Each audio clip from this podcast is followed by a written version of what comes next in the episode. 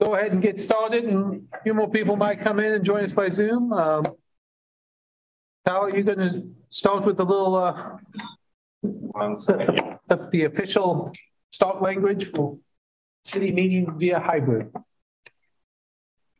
Are you Good, how are you? Thank you. Uh, my name is Kyle Kobe. I'm a planner and I'll be helping facilitate the Zoom video portion of the meeting. I'll work alongside the chair to facilitate the proceeding. A few housekeeping items for the hybrid meeting.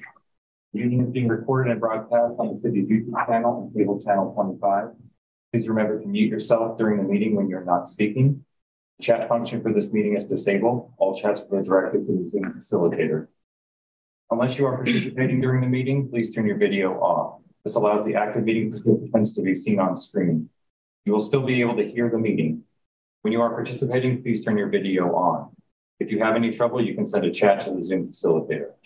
The city reserves the right to mute people or turn individual videos off to minimize distractions during the meeting. Thank you. Thank you, Kyle. And thanks everyone for being here and on Zoom. Um, we are going to have presentation um, from Clarion, and then we have some of the discussion questions we sent out. We'll talk about that, and we'll talk about some future meetings. Um, so I think, Elizabeth, are you doing the presentation? I am doing the presentation. Can everyone hear me okay? Yes. Oh, and there's Rebecca, great. Awesome. Why don't you take it away then? Okay, thank you so much. So we have um, a fairly short presentation this afternoon, and let me go um, share screen and get my slides up here.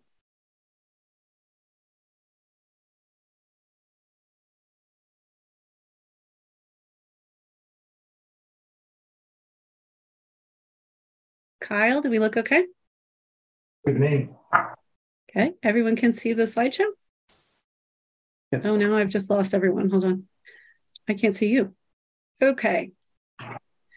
So we are um, in the process of drafting the code assessment. Um, we have um, put our preliminary thoughts down on paper, following up on the meetings that we had in the city and looking at the plans and the code.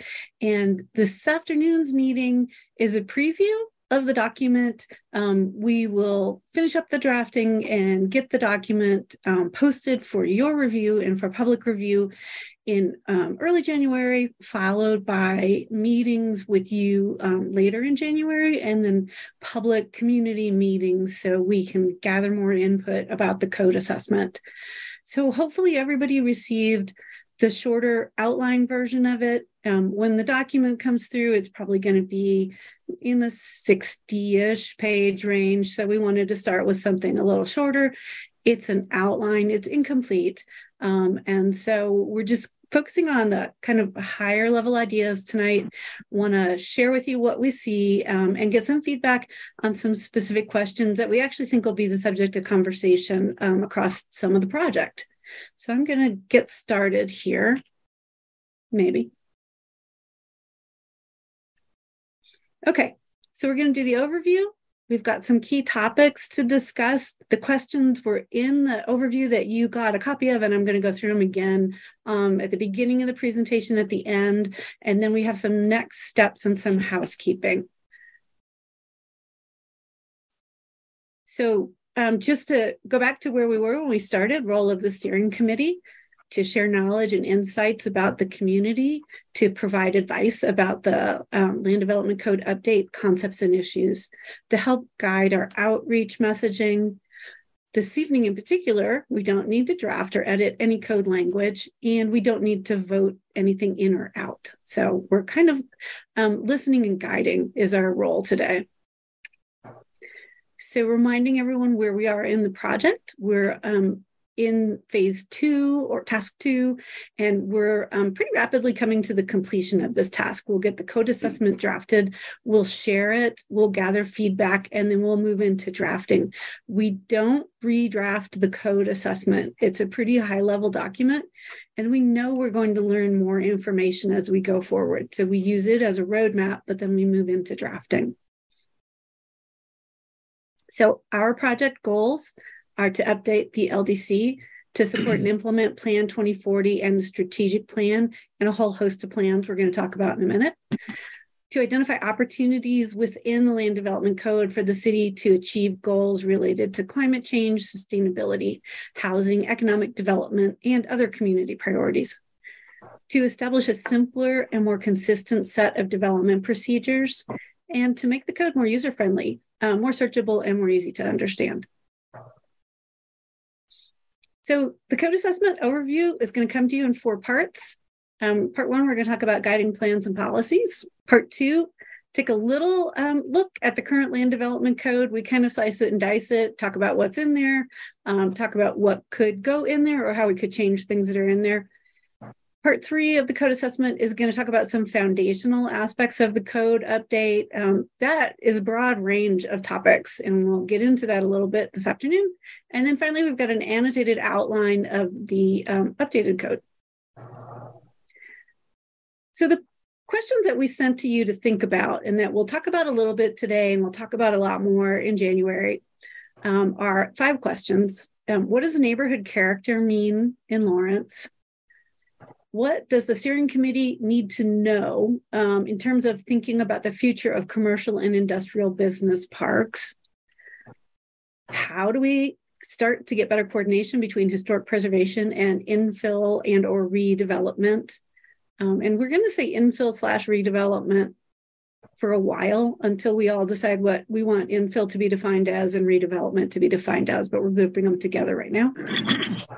We want to talk about if it would be helpful to explore adding a neighborhood meeting um, to the beginning of some application processes. And we want some feedback about how the community thinks about water use in development. So, kind of some broader across the board questions here. So, part one of the code assessment guiding plans and policies. So, of course, Plan 2040 um, is our major guiding document adopted in fall of 2019. Um, and this plan es- establishes pretty much our baseline. So the policies that guide Lawrence's future growth while preserving and enhancing the natural environment, improving public health safety, and bolstering the city's economic vitality. Our key chapters for implementation are environment and natural resources, growth and development, Lawrence neighborhoods and housing, and the specific land use and reference plan. So those aren't chapters, but those are um, referenced in the back of the plan. If you haven't had a chance to flip through it yet, it would be great if you did that um, before our meeting in January. So we said at the end of this slide that they're the specific land use and the reference plans. And just to kind of get everyone um, sort of anchored in that, there are a list of specific area plans or land use plans um, the East Lawrence Neighborhood Revitalization Plan, the Inverness Park District Plan, Oread Neighborhood Plan. There are also um, topic plans that are resource plans to Plan 2040. So the Lawrence Climate Protection Plan, the Housing Market Analysis, Transportation 2040, which is currently being updated. So we will move back and forth um, among these plans as they're relevant to our topics, but we will always be working um, within Plan 2040 and the strategic plan, and as we do downtown work within the downtown plan. So the downtown Lawrence plan adopted in 2021. And the guiding principles within this plan are to strengthen downtown as a destination, to leverage the riverfront, to balance historic preservation with infill development, to maintain downtown as a civic and cultural heart of Lawrence, and to reinforce downtown as an economically thriving district. I'm going to ask you to take a look at the um, colored corridors in the map on the left side of this slide, the functional sub areas for the downtown plan. In a minute, when we talk about making some changes to the downtown district, we'll be talking about um, what do we need to do to help um, more closely implement the functional sub areas in the downtown Lawrence plan, not expanding the boundaries of downtown, but working within those. Okay, so part two current land development code analysis. So this is where we've gone in um, and we have line by line, word by word, um, read the current code a few times and um, thought about how it relates to the plans, how it relates to um, best practices, how it relates to um, the city's charter and how regulation is done in Kansas and the case law that's out there um, surrounding zoning and development And um, we have come up with a set of recommendations for changes to make um, across the current code. Some of this will roll into um, things that are not in the current code that we need to add. And so we're kind of roll those all together and talk about them. Again, this is pretty high level. Um, so when you see the code assessment, you will see more detail added to all of these concepts. So we think first off that there are opportunities to consolidate some of the residential zone districts um, to better reflect neighborhood character and Plan 2040 recommended densities. And I apologize for the capitalization problem on Plan 2040. Don't look at that. Um, we think that there are a lot of residential districts. Um, they don't all align as well as they can um, with what's going on in the city and where the city wants to go going forward. And so we'll make some recommendations um, about how to bring those together and how to rethink them to make them um, work better with Plan 2040. We think there's an opportunity to convert most of the existing commercial districts into um, a series of probably five mixed use districts, each reflecting a different scale of development. So the lowest scale would be like a mixed use neighborhood district. Um, and the highest scale might be, you know, a mixed use highway commercial, maybe a little less than that. We'll see. We'll see. We don't always want to mix residential into all kinds of commercial. Um, but we will have a discussion about how those things come together um, to create a more walkable community. Um, so as we think about where people can go with and without cars, we think about bringing places that we want to be closer together. As I mentioned on the last slide, um, we're going to look at expanding the downtown zone district content to better reflect the downtown plan. It's got a level of nuance to it. The plan does that's not reflected in the zone district. So we're going to work to bring additional standards um, or tailored standards into the downtown district um, to make sure that it's more clearly implementing the plan we think we're going to have a conversation um, with you and with the community about where we go to update the IBP district. Um, what is it? What is a business park going forward? What was it when the code was adopted? What is it going forward? Um, and what are some of the changes that we're going to see um, kind of, you know, moving into the future um, with commercial development, industrial development, light industrial development, and how do we update the district and the code to reflect what we think that's going to be? Um, and then finally, along the zone district tune up, we think there's an opportunity to bring the GPI and the H districts together to create a public or civic mixed use district. We're seeing um, this take place across a lot of communities. This is an opportunity to allow some of the institutions in Lawrence um, to branch out and to um, bring some of the other uses and some residential development onto their site, typically in places where there is some extra land to do those things, um, to create both, you know, lively activity centers, but also to add in some housing where there are opportunities to do that, and civic institutions that might be willing to add housing in. So next up, we do zone districts. Then we look at uses and kind of the way we organize the code is is from biggest picture to most detailed picture so we have our zone district thoughts in place then we take a look at the use regulations the use allocations so what uses are allowed where and the standards related to individual uses so we're going to recommend consolidating the current two use tables. There's a residential use table and a non-residential use table.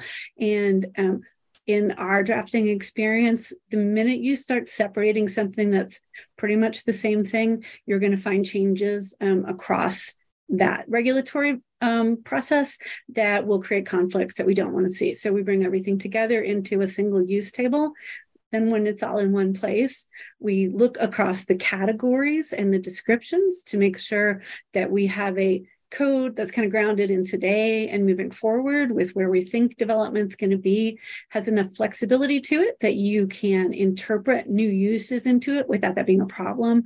And we know uses grow and change over time, things that we didn't think we'd see 10, 15 years ago. You know, we have coming forward now, things that we don't anticipate now, we know will come forward in 10 or 15 years. And we want to make the code able to accommodate that. Um, then we go across the new table and we make sure that um, the right uses are allowed in the right zone districts through the right process. Um, one of the things that we talk about within this code are the processes. Um, we've heard about, um, you know, updating the processes and streamlining the processes.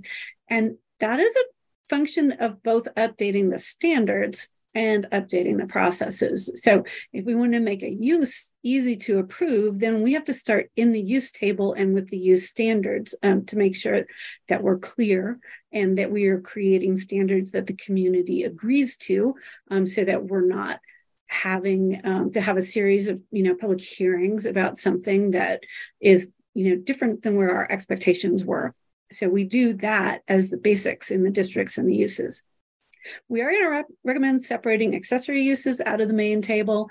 Um, accessory uses are something that we see you know more and more of. Um, we see someone coming in and saying i want to do this and this on my property. And um, old school accessory uses are not nearly as nimble as we need them to be. Temporary uses um, there are some temporary use standards and we will make sure that they're located in the code where people can find them. And then last but not least we go in and we update the use specific standards Within the current LDC, um, this is going to be a fun job. The use specific standards are a nice mix of use standards and site standards and structure standards. And uh, one of our goals is going to be to separate those concepts. We want to keep the use related standards in the use section, but we want to think about site and structure standards either in a zone district or as part of the site and structure standards. It's challenging to regulate a use by the amount of space that it takes up because the minute that use is gone you have a gap. And it was it was tied back to that one use and you may not be able to refill it. So we're going to look at doing this differently um, and still meet the character needs or the infill needs of the community. So that's districts and uses. I'm going to move on. I'm going to take a break at the end of this section and see if you guys have questions and then we'll keep going so other big category within the land development code is development standards. Pardon me. So these are standards that cross-cut zone districts and apply to uses like outdoor lighting and landscaping and parking. These are these bigger concepts that we apply to structures and uses. So one of the conversations that we want to get into with both steering committee and the community is do we need to tailor some development standards? Do we need different parking standards in different parts of town? Do we need different landscaping standards for residential development versus mixed use development? Are we in places where one size fits all standards aren't working for us? And if they're not, how do we back into uh, more nuanced standards for the city? We know from Plan 2040 that Lawrence wants to focus on infill and redevelopment. And an infill and redevelopment um, zoning and subdivision code is different than a greenfield code in that it accounts for redevelopment taking place on a site that already has structures and features. And so, one of the things that we need to think about is if someone is rebuilding on the site where the structure is already there, um, or where the parking is already there, or the trees are already there, how do we make sure that we aren't coming in and taking out what is useful about that site, but we're still encouraging redevelopment or infill to take place on that site? So we don't assume a condition of a lot that's been fully graded and scraped, we assume a condition with some um, existing things that might stay where they are. And what we do is we get into the code and we figure out different um, applicability triggers or different sliding scale revi- uh, requirements, and also ways to be flexible. Um, so if we're thinking about a site where you know we want to let someone put a restaurant in um, but they're not going to be able to accommodate the parking. They might be a space or two short. We look at creating um, an administrative adjustment process. So we don't shut down the new development, the new restaurant, um, but instead we figure out a way to be a little more flexible and get it in there. That's the second bullet too, enhance flexibility. We enhance flexibility by doing the tailored standards. So recognizing that different things in different places you know can have specific standards but we also try to create two or three processes that are really uh, based in flexibility. And so maybe that's administrative adjustment for small adjustments, something up to 15%. And maybe that is um, a larger deviation process for adjustments that um, are site specific and might be, you know, 15 to 20%. We'll talk about where, you know, where the city's comfort zone is with putting some of those changes in we know as community becomes more dense, um, as different types of development about each other. Um, development type transitions are important. So if we're putting in um, a mixed use structure next to a single family residential structure, what has to happen to make those two be good neighbors? How do they work nicely together? So we put transitional standards in there that talk about the um, spacing and the height of the taller building and the landscaping and screening that goes in on the site. And we try to think about those places where things come together um, so they can rub along nicely instead of grind along unhappily. We want to go in and integrate and sort of raise the bar on site and structure standards. Um, Lawrence has a has a variety of standards um, for site layout and for structural design in a lot of different places um, in the code, in some in the plans, um, some in the design standards. We want to bring everything together and figure out how to put together a more cohesive set of standards um, and a more predictable set of standards that allow people to proceed through the process. We will work on refining the parking standards to implement Plan 2040. Um, we anticipate that starts with a discussion about what are our goals with parking? Um, why are we parking things on lots, parking cars on lots? Why are we regulating for parking? Is this something the community wants to do moving forward? Um, and then finally, um, in the design standards, we're going to support the multimodal transportation system with a set of mobility and connectivity standards. So these talk about how we link together the different ways that we move people around within the community. I got a couple more slides here, I think, on um, these bigger changes, and then we'll stop for a minute. So our third, fourth big category, protect environmentally sensitive areas and incorporate sustainability into the code, right? So we want to make sustainable development outcomes a default setting of the land development code, not an add on, not a nice benefit, but the way the city looks at development. And what is important about this is that when we look at more compact development and more mixed use development and more sustainable development, these all come together.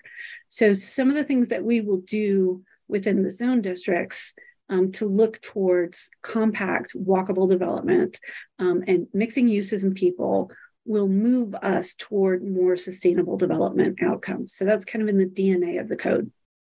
Second up, when we're looking for um, particularly sustainable outcomes, we look to remove regulatory obstacles. Um, sometimes, particularly in older codes, things that we typically regulate get in the way of sustainability. Um, so we might have something as simple as a setback standard that prohibits um, somebody from putting, um, you know, a geothermal setup on their property or even just you know some solar panels on their property because they can't you know exceed the roof height or um, simple things are usually um, the easiest barriers to get rid of. So we go through um, we kind of do an assessment of what's in the way of achieving sustainability and then we look at flexible ways to allow more sustainability to be built into the development. One of the things that plan 2040 talks about quite a bit is the use of water in development and um, we will talk about you know where water gets used in a development what we want to get to with updated standards um, that think about water in a different way and how much of that lives in the land development code. Um, just you know you all may well know our you know typically our biggest use of water on a lot is for landscaping um, for you know particularly for a residential lot and so um, when we talk about smaller lots, and when we talk about more multifamily development or more attached development, we are also talking about reducing our water usage.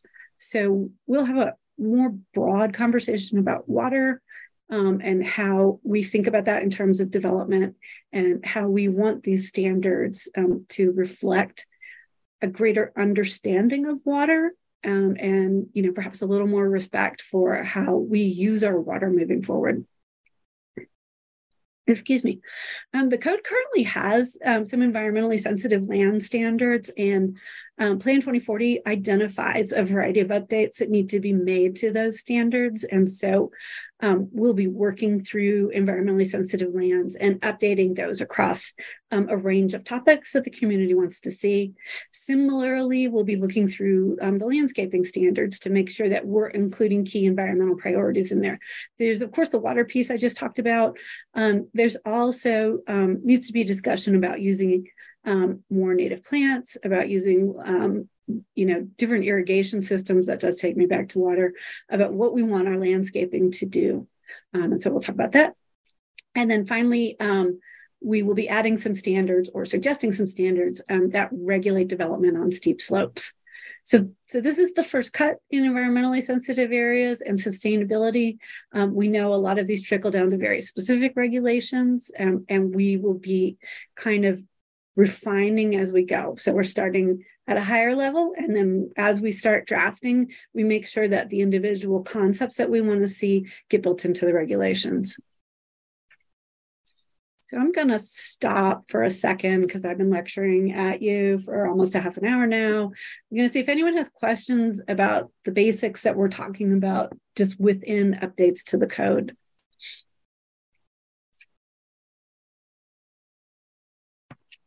You can tell me if it fits in here or not. Um, one of the first slides you had up was talking about downtown and um, looking through the priorities that you'd mentioned. And I was looking for a specific a line that talked about the uses in downtown. There's a growing question um, in our community about the makeup of downtown. Um, is it an entertainment district? Is it uh, a retail center? Is it, and what's the right mix of those things? Um, I wonder if that's a question that should be considered in this work or if that's that fall to something else. Yeah, so we'll take our guidance from the downtown Lawrence plan. Um, but as we update the use table, and I think that question will probably be um, answered in two parts. So we'll first think about how we're going to integrate the downtown plan um, into the downtown zone district. What does it end up looking like? And then um, if we create probably sub areas within that downtown zone district, then we will make sure that we're in the use table allocating the uses across that. And i think that's going to give us an opportunity to have that discussion. You know what are the uses that we want to allow? Um, what do we want to do when we're being creative? How do we keep downtown you know as our economic generator? Where are we going with that? So that is definitely going to be open for discussion and and for feedback okay. Thanks. Um, yeah. flash forward a couple slides. There was uh, one line item in one of those slides that talked about um, improving standards. Um, it, you, the note was to improve raise the bar um, on site and structure standards. Can you give an example of what what you mean when you say that? Yep. So site and structure standards are um, where we where we keep those requirements um, for um, what the site layout needs to look like and to the extent that we're doing structure design that goes in there because we are moving from um, the, the older code that isn't as focused on infill and redevelopment into this kind of ldc version 2.0 which is going to take us through greenfield development, but also through infill and redevelopment. We want to make sure in that kind of raising the bar category that we make make it clear and make it easy if you're doing infill or you're doing redevelopment you've got you know these street standards you've got these infrastructure standards you've got these landscaping standards so a more robust set of standards that addresses all of the types of development that you might see in lawrence going forward will make it um, easier for everyone to share the same expectations about what needs to happen on the site. Similarly, as we're moving more into the you know infill and redevelopment category, that's where we come back to the transition place and, and what does it look like um, for development to live together. So some of that we'll do through transitions, but that relates a lot to how stuff transitions to residential development. some of the, you know, how does stuff live together happens in those um, site and structure standards. So that will pull some from subdivision it will pull some from design standards it will pull some um, from the different zone districts right now and the goal will be to make that a place where you can kind of one-stop shop for I'm doing redevelopment. What does it need to do? It's a big topic. Thank you for that. I think Josh has got his hand up. Uh, my question is, is how do you plan on reaching out to the neighborhoods to ensure that uh, uh, all the different neighborhood associations will ha- uh, have a voice to be able, to because it's like each neighborhood association and neighborhood is different and has different views on a lot of different things in relation to the code. Yep. So that is um, definitely a conversation that we've heard and that we we understand. Um, we also understand that there are different kind of umbrella groups for the neighborhood organizations, and so first and foremost, we want to make sure that um, everybody's invited into the process. So, neighborhood group or not neighborhood group, individual homeowner, whoever. So, a lot of what we do is open meetings to whoever wants to show up as we move into the um, drafting of the zone districts and the use standards and some of the site and structure standards, those places where the neighborhoods are going to feel the most possibility for change, either within the neighborhood or around the neighborhood, um, we'll make sure that we tailor our outreach so that we have multiple opportunities um, for neighborhood organizations to join us. Um, I don't think that we, you know, we have any preferences about who we hear from. What we want to make sure is we have enough opportunity to hear from everyone that wants to be involved in the process. I think I'm going to turn back to you with a question. Do you have suggestions? Um, sounds like this is something you're kind of thinking about. Uh, there is a second thing. And the other thing I was going to heavily suggest because I do, and I'm coming. This is coming from uh, being a uh, on a board for a neighborhood association where I live. Uh, the other thing is having requiring for certain things. I think it would be good to have require a, a neighborhood association meeting with for certain types of developments, because so often I've seen in my neighborhood and other neighborhoods where we get pushed aside, and it really causes so much issues uh, throughout the process and down the line. Yeah, and so that's actually one of our questions for the um, end of the presentation this evening. That was one of the things that we flagged in the procedures. Um, is there um, a good way to build in a more formalized neighborhood meeting process, particularly before the big applications? So rezoning application or a conditional use permit or something along those lines. So that's something we plan on exploring through this process.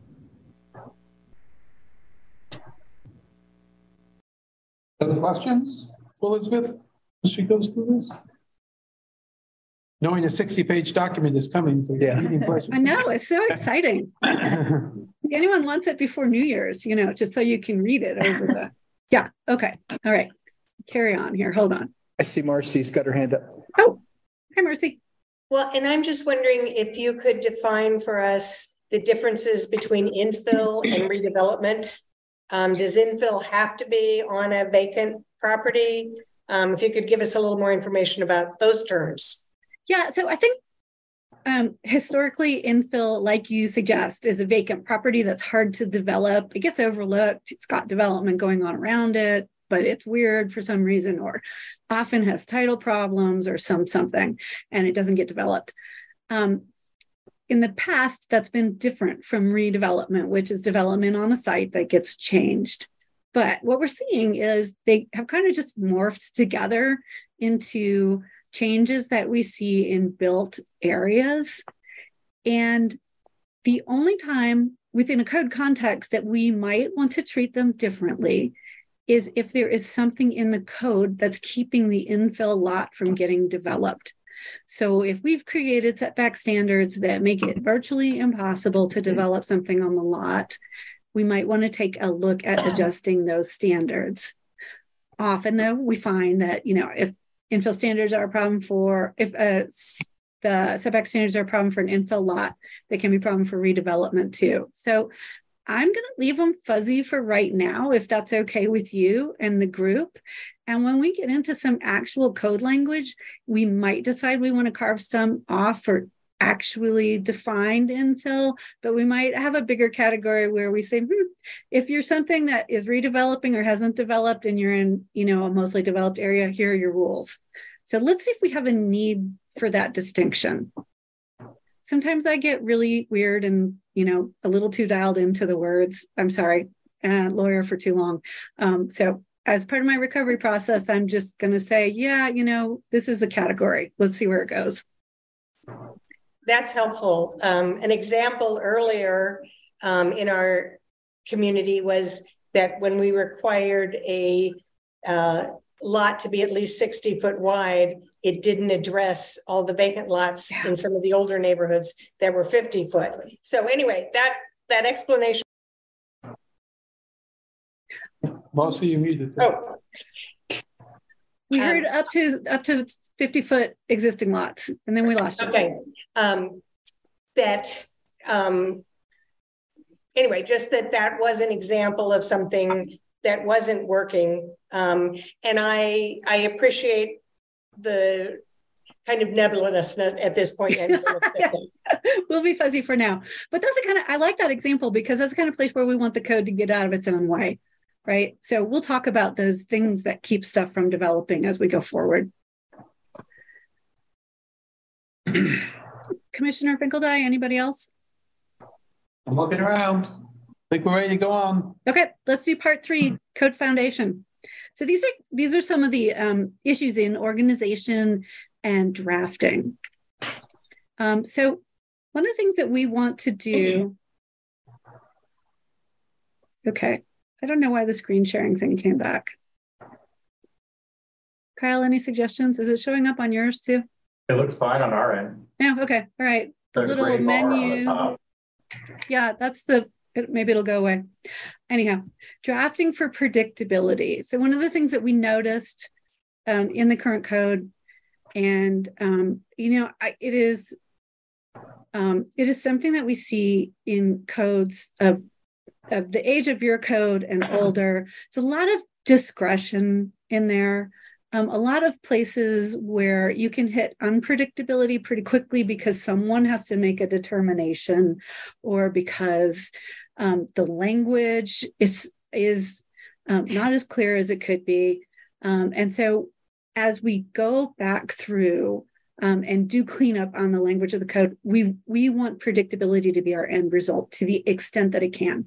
You know, we always have to balance that with an understanding that someone's going to have a site specific situation that needs to be addressed or that we may not um, know full well how a certain standard is going to play out over time. But um, for the most part, the goal is predictability. So we want to get in and eliminate unnecessarily complicated and legalistic language. People can get stuck in places where the code is um, drafted that way um, in a complicated way. Sometimes, you know, code drafters, and I've been guilty of this more than once, um, make something more complicated than it needs to be. And then that could end up in um, multiple differing interpretations down the road. So when we draft language and share it with you guys, um, one of our questions is going to be Did you understand it? Our feelings are not hurt if you don't understand it. In fact, it'd be super helpful if you tell us something doesn't make sense. Um, then we can go in and rework it. Um, we're going to try to replace subjective with objective standards. So subjective is um, use of things like complementary, um, or is something where this has to happen if the director makes a determination about it and there are no criteria for that determination. Objective is, you know, you've got to paint everything green. Um, we will not put that standard in there, but that's more measurable than it has to be complementary. Um, objective is also um, a set of review criteria. So even if we don't know what the actual um, standard needs to be, we have a consistent method of getting there. We're going to try to provide greater clarity. Um, sometimes things get muddled because they aren't um, drafted all the way out to the end. So we'll make sure that um, we think something all the way through, and then we will have um, staff test the language with us, and we'll ask you guys to test some of the language with us. Um, there is some duplicated information in the code.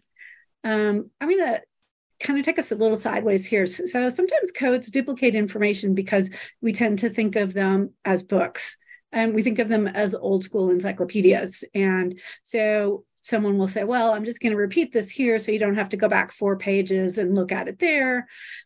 Um, so Lawrence is going to codify the land development code at the end of this process. It'll be fully electronic um, and it'll be searchable. And so we will take advantage of that searchability by removing duplicative or redundant information and replacing it with a hot link.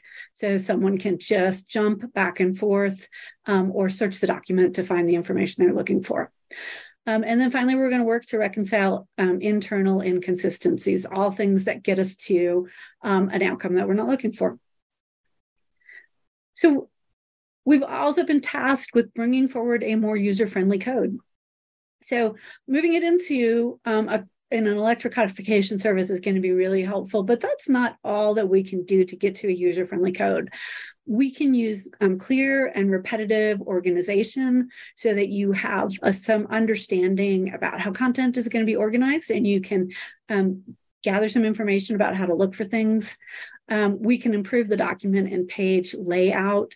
So if you look at this slide, um, the code on the left is current code, which is nice and colorful. Um, we have the blue going there, so that's good. Um, we're going to move over to um, a few more tables and a few more illustrations. Um, we might not use the teal that we've got going here because we're going to use Lawrence colors, but we will take things out of lists and move them into tables and we will um, try to graphically illustrate places where we should be thinking three dimensionally. And this helps people who are new to the code understand it. More so, it helps um, conversations between staff and applicants because we're able to reduce a concept to an image and we can look at that image and figure out are we measuring this roof in the same place?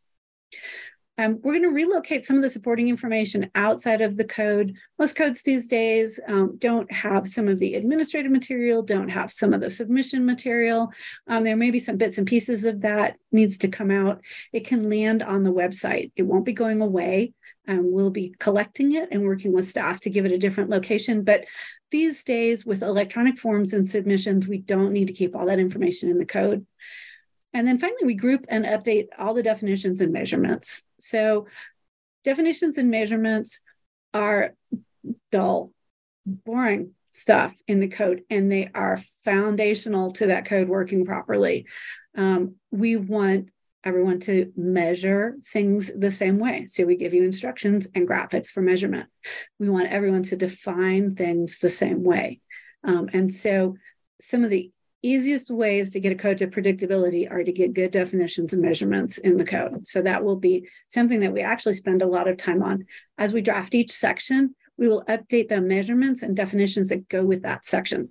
So if we do zone districts and uses first, um, that means we're going to be doing all the definitions for yards and for setbacks and for height um, and the measurements accordingly. So we're also going to work on restructuring and streamlining the development procedures. Um, a couple things we're going to do to orient code users. Um, and we know that we have a range of code users. We talked about this at some of our kickoff meetings. We have, you know, code users that are super sophisticated. They're in and out of code all the time. They really know where everything is and where they're going.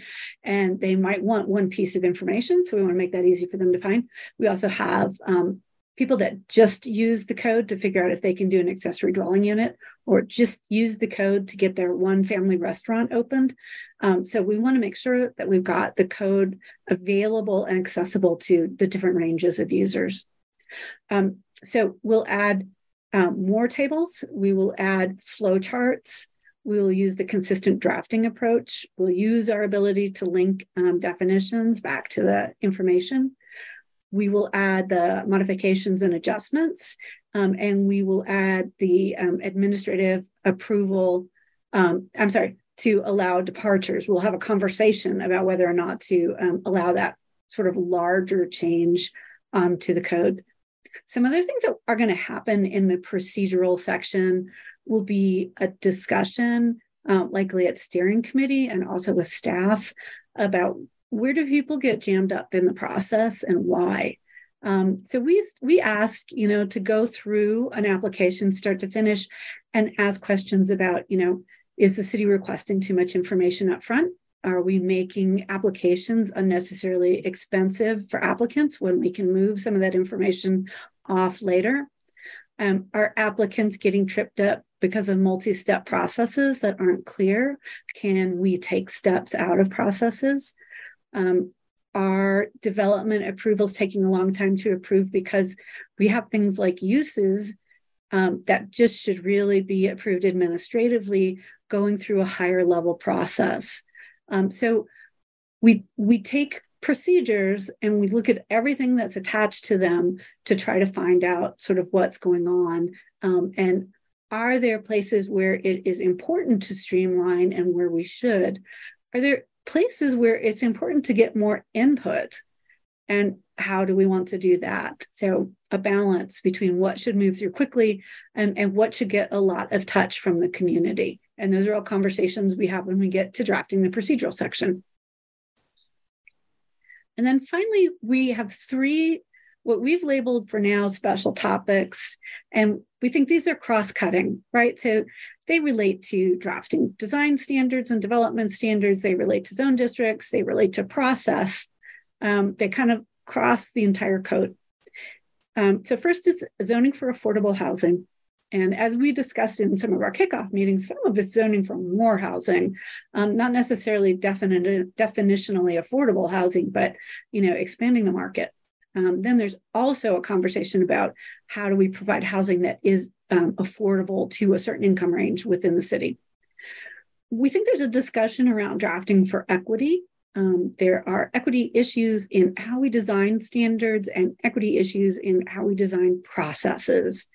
And we want to make sure that this is um, a conversation that we have kind of at a higher level um, instead of looking at a process and trying to figure out you know how we can include more people in it let's figure out who and how we want to include and how we want to reach them and make things easy at the outset and then we kind of bake that into the rest of the code um, and then we finally have um, a third special topic. And even though we, we had a section where we talked about this, um, sustainability, environmental sustainability is a cross cutting topic.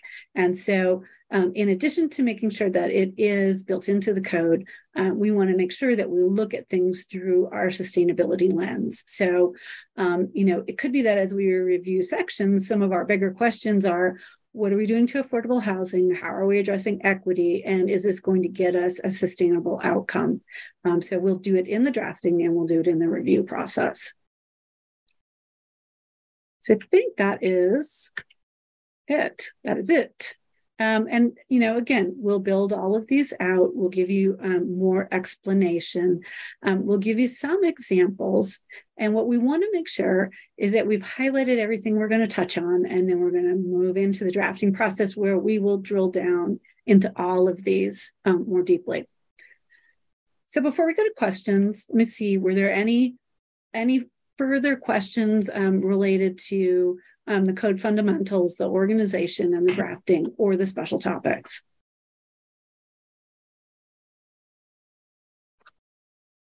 Any questions?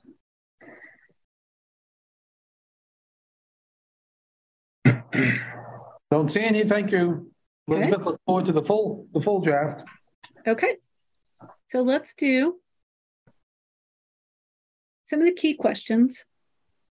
And um, so these are some of the things um, that we saw in the code that we're going to need some more information about um, before we can get to some meaningful regulations. And so we wanted to start, you know, seeing if you all have some input tonight. We'll move these questions out to, you know, bigger community outreach. Um, we will likely put a survey together that goes with the code assessment, and we'll figure out, you know, how we want to ask these questions in survey form. Um, you know, but the first thing that we wanted to start with is character um, in Lawrence is really meaningful. And it could be neighborhood character, it could be area character. Um, but, you know, when we look through Plan 2040, there are special places um, and they are built in a certain way. And we wanted to ask when you think about what character is in Lawrence, um, could be in a neighborhood, could be in the downtown. Are you thinking about um, the architecture? Are you thinking about the scale? Are you thinking about the time in which it developed in Lawrence? Are you thinking about where it's located?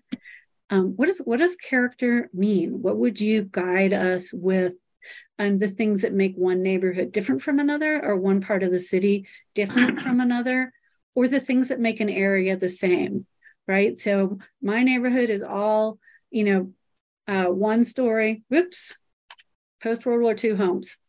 Um, and that is the character of my neighborhood. So, what are some things that just are top of mind to you as we're thinking about character? Interesting, as you're going through that list, I said yes to everything, Okay. which doesn't, which is remarkably unhelpful for you. it isn't, I don't think it has to be, it, it's actually um, more comforting to me that you said yes to all of them than you saying, I don't even know what character is. So um, that's a starting place for us that you you hone in on some things. Anything more more definitional to you than anything else, or is it do we look at things in a whole? It seems it seems very situational, and I think that um, each neighborhood might give more weight to any one of those characterizations than another. Um, that's what I found. Yeah, I also don't think it's stagnant. Okay. Good point. I, I think it, it, it changes with neighborhoods over time. Okay. I think it, you know, it might, I mean, that comment makes me think a little bit of the number three question we're going to talk about in a little bit about how, how it changes over time. Um, and what, how's that important to us? But generally, I think about, I mean, some of those things that popped out is certainly architecture and, and, um, and kind of, well, I don't know, um, feel of the neighborhood doesn't doesn't say much, but um, you know, I mean, you often can go from one part of Lawrence to another, and you'll just feel different about yeah. what's there. And some of that's architecture, and some of it is, um, well, it's density. Yeah, density and, and, and mixed use. And mm-hmm. Mm-hmm. Josh has his hand up. Uh, for coming from my uh, my view from where uh, my neighborhood, that's kind of uh, that's like uh, it's really mixed on what what uh, defines the neighborhood. To me, what how I would view different neighborhoods, how they're defined, because you have the architectures, you have how the neighbors interact, uh, uh, how the uh, it's made up. Because there's so many neighborhoods where it's just uh, either single family dwellings or multi-level family dwellings, or you have a mix of just all over the board. So what I hear you guys saying, um, just from these early responses, is that there might be a different um, set of criteria that define the neighborhood character based on the different neighborhoods, right? So we might have to check in with the neighborhoods about what they feel their criteria is. And Marcy's got a hand up. still muted. Street layout. Yeah. Um, is one of the things. So certainly, is it a grid pattern, mm-hmm. um, or is it cul-de-sac? Makes a difference. Um, I think part of neighborhood character in Lawrence is how people use their outside space. Um, whether it's grass or gardens or um, storing things.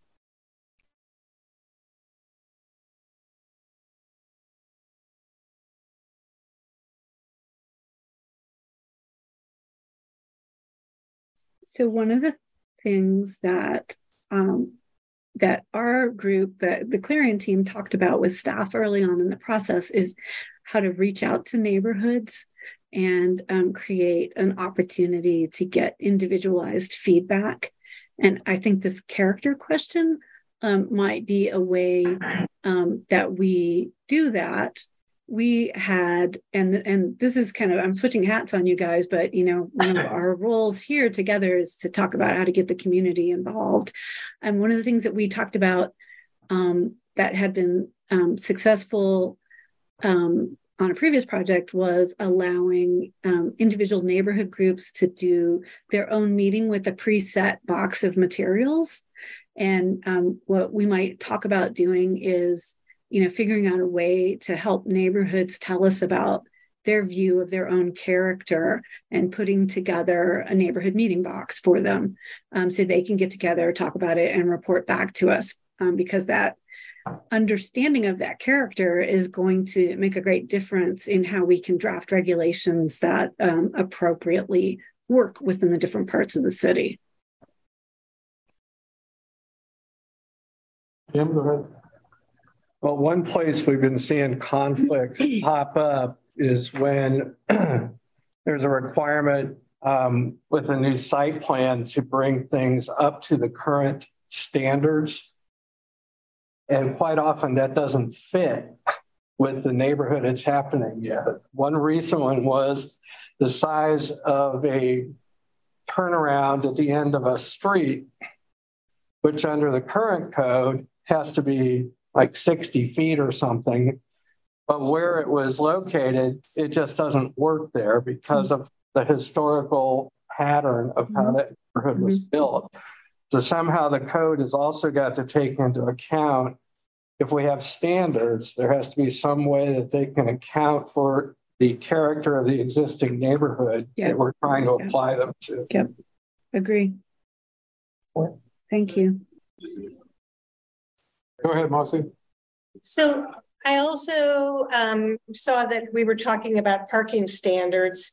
Mhm. And um, I live in a neighborhood where many of the properties were developed um, when people used the hitching post in the front rather than had a um, driveway or garage.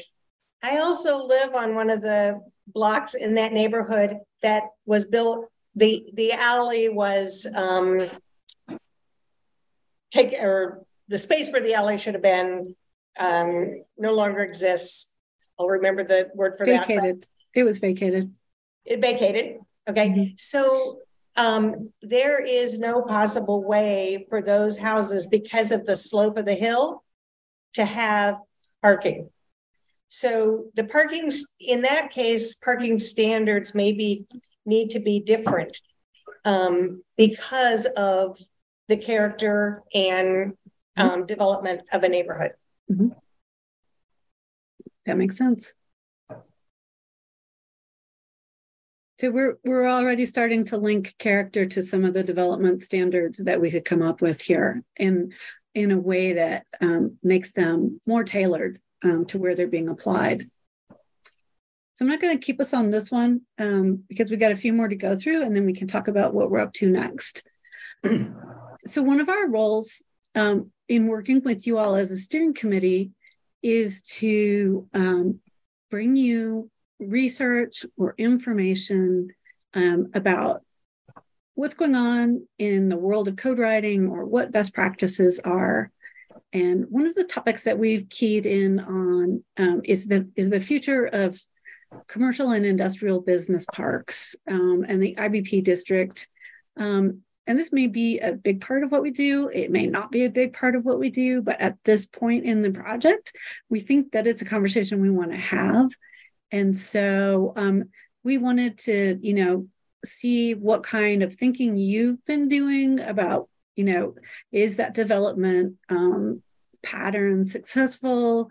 Um, our business parks, you know, what we see continuing in the future in Lawrence? Are we switching to a different pattern? Um, kind of what is what is the future of that heavier commercial um, or lighter, cleaner industrial development? And what might you be curious about in um, thinking about how we change up that district going forward?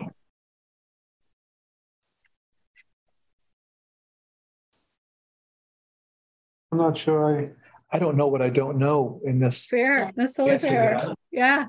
Okay. I mean, I, I do think we see a. It seemed to me that, you know, we used to have a, we have a much more. Our code kind of thinks about, you know, industrial versus office. And, you know, very distinct, whereas I think as we think about tech jobs and we think about some of that, there's a lot more merger of those two where it, it's harder to see that what, what's industrial versus what is a tech Mm-hmm. job, which is, was, you know, business part. Um, Although with, with Panasonic coming, that may change that dynamic some because what is industrial and what is tech is in a lot of circumstances, I think, going to be very overlapping. Yeah. So I guess, wh- I don't know what I don't know. How does Panasonic and the resulting industry around that change what Lawrence needs in terms of commercial and industrial development? Yeah, and I, I think those are, those are great, and I think there's a lot to learn. I think the problem we have uh, historically, both with commercial and industrial is unlike residential, the absorption rate is so much slower so that a design industrial or business park, uh, by the time it even gets close to filling out, it's, uh, it's out of, out of, fo- I mean, it's out of trend. I mean, what they're doing there is no longer what anybody wants to do. So, um, you know, I, I, think, you know, what, what I'm curious about is, is how people are designing and, and industrial, like with the uh, Panasonic deal. I mean, that's, that's going to be bigger footprints, right? So that's, that's kind of a, a standalone deal. I'm, I'm thinking in terms of our business park, office location, smaller industrial stuff. How do, how do, how are other people designing that to be flexible with the changes in trends of how people are wanting to office? Uh, you know, uh, you know, it, it, in one sense, everything's cyclical. So maybe if they do take so long to, to develop that, they'll come back. But I, we haven't seen much of that. But you know, that's kind of what I'm curious about. I mean, the big footprint stuff is is what it is. You know, I mean, and with the Panasonic deal, it's going to be a uh, seven to ten year window of of filling that stuff out. But I'm thinking in terms of, I mean, we all know of the one IBP place in town that has caused us a lot of conversation and a lot of concern that we haven't figured out how to deal with. But it's a place that nobody wants to go build an office building anymore. So what do we do about that? I'm not sure everyone knows what you're talking about, so best spot. Yeah, uh, you know, I'm Legends Drive and off Wakarusa Drive back up in there. Yeah. Exactly. The old, uh, And is there a way to make the code flexible enough so we can address what Phil's bringing up? Instead of having to do conditional zoning for everybody that wants to come in, can we build in more flexibility when we have like a business park that allows a greater range of uses or or just figure out which ones are just a no-go for particular spaces? But how can we change it without having to go back through this whole process? start over again and. Yeah, I Uh, think I'm- we can do that. Go ahead. I kind of am thinking back to when I was on the chamber board, we did a targeted industry study Mhm. where I was thinking about business parks, kind of what industries the chamber is trying to recruit and what our recruitment process looks like. And so I would think that maybe you would have at least consider that what industries are coming, whether it's uh R and D for a uh, pharmaceutical company, if it's industrial ground, or if it's back office, you know, processing centers of some kind. I mean, that's, I haven't, I haven't looked at that target industry studies in a while, but uh, it seems to me like there was a, you know, 10 or 20 different kind of industries that may be considered as in the zoning code too.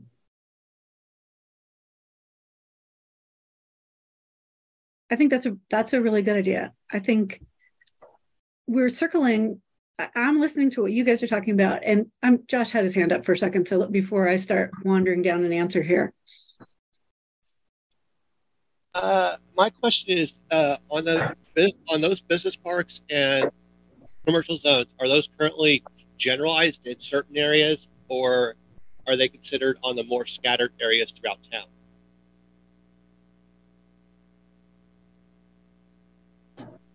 Um, I think that that one, the IBP is just in um, the one business park location.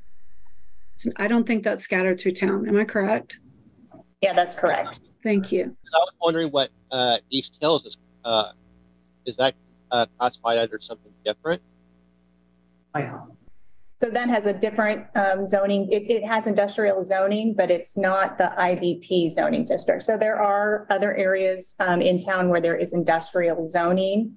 Um, uh, those are uh, tend to be also more um, uh, specific locations, not necessarily scattered throughout town. Um, so we have the East Hill Business Park, um, uh, Venture Park uh, also has industrial zoning, and then this uh, industrial uh, business park zoning, which is located uh, on the west side of town.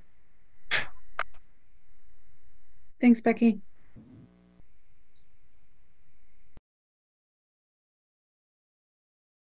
Okay, so with the information that Becky just gave us, we have, you know, we have some more, the more traditional industrial, we have the more traditional business park, we have a future that we know is changing. Um, we have the larger footprint, we have the smaller footprint, um, and we have the concerns of conditional zoning. Um, so I think without, you know, um, answering the question today, there's some there are some research components to this. You know, what, what industries are we looking at or you know what has the spinoff in other panasonic communities been um, what is the future of you know industrial um, real estate design what is what is the amount of flexibility that we're looking for? Because you know as we cycle in and out if something isn't being used for industrial space do we want to think about how it can be used for some other you know commercial space? Do we want to be super strict about those distinctions? Um, you know, often you find smaller industrial spaces being used for studio classes um, when they're not being used for industrial. Um, or, you know, when Kansas gets around to um, legalizing pot, all of your industrial becomes pot growing spaces. Um, so, you know, that's just something to look forward to.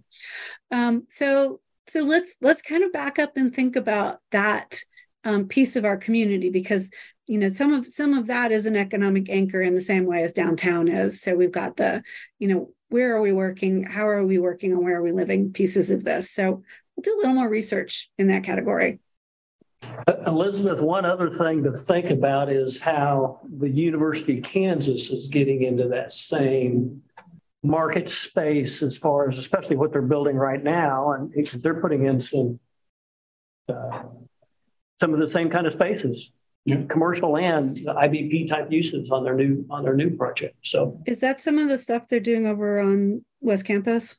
Yes. Well, the university will be very quick to say it's not us, it's the KU endowment. it's not yeah. the university. Mm-hmm, mm-hmm. okay. Not us, it's them. Who has any control over endowment? They do what they want to do. Yeah, exactly. Okay. Let me see. I'm going to pop the question back up and then I'll bring it down so we can talk about it. So this is we're moving on to question three, which um whoops. Okay, so question three. Um, and we we kind of we pulled this into the neighborhood character conversation, which was great earlier. Um, how do we start to get better coordination between historic preservation um, and infill or redevelopment? Um, and I think I have a I have maybe a question here for you guys. Do we do we not think that they can live together? Is like is historic just too challenging to put neighbors in? Or do we, you know, I, I realize the importance of historic preservation and historic um, structures to Lawrence. Does it does it take primacy over redevelopment? Help me understand a little better what you guys see happening there. Well, that was a loaded question. we could talk about. Mostly raise your hand first, so I'll let her start. He's good for this. Um, the one comment I wanted to make is there might be a different um, answer to this depending on whether it's an individual building that's listed or if it's in a historic district. Okay. Okay. And so I think we might want to look at, um, you know, identifying the historic districts and approaching those a little differently. Um, Okay. Especially That now makes that we don't have the state environs law. That makes sense. Who else wants to add on to that? Well, I, I mean, I would say in general, um, you know, one of the things at least I'm interested in looking at is we have, I don't know if you call it a parallel code between historic and the development code. And, and it's a, you know, you, if you're in the environs or you get in certain situations, you're basically running through two different processes. You're running through the development code and you're running th- through historic resources.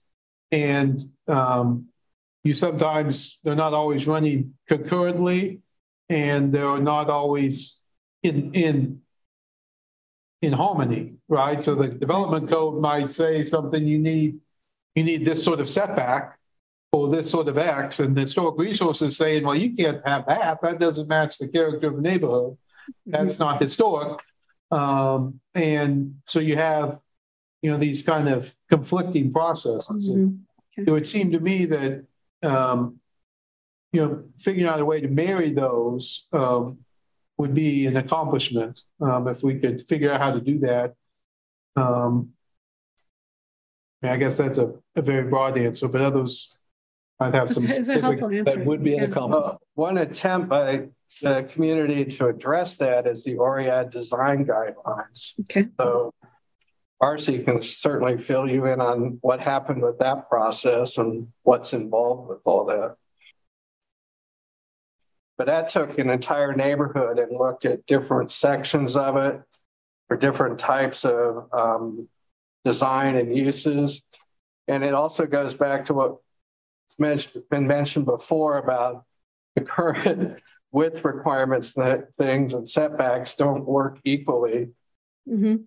as in the historic, as you go through the historic development process of the city, there has to be some consideration for those different parts and time periods to make things mesh. Josh has his hand up. And then, and I would say, um, last thing, I guess. And again, I think it ties into the redevelopment, you know, versus infill, um, infill slash redevelopment discussion. Which again, um, you know, sometimes the code might make.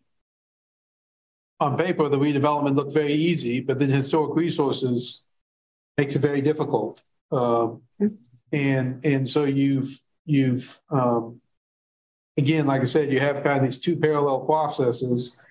And even if you go down one route of looking at the code, if you're not paying attention to historic resources, you find yourself in a, a whole different position after you've started. Um, so making sure we get that together and clear and understandable from the get-go.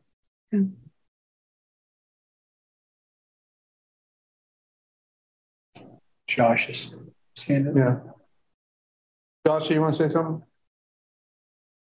Uh, my, uh, uh, to city staff and then also to the committee that's present, uh, there at the, down there at the FBO, uh, uh, my concern and also question is, would it be smart to ha- uh, have some, uh, combination, but also separation just to, uh, make sure that, uh, that over long term, no conflict of interest, uh, occurs throughout the, uh, occurs with the plan?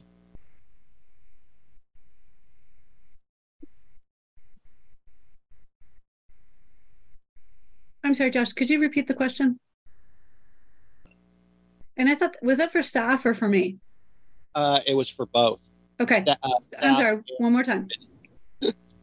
Uh, uh, my question is, to, uh, is would it be smart to uh, to combine, but also keep in mind that making sure to avoid any conflicts of interest, or uh, or is there going to be a process where, in case that happens, where there would be a uh, to separate that issue out and then figure a way to resolve it? Can you give me a little more information about who's Yet, whose conflicts are you thinking about? Uh, I'm thinking between HRC and the uh, land use.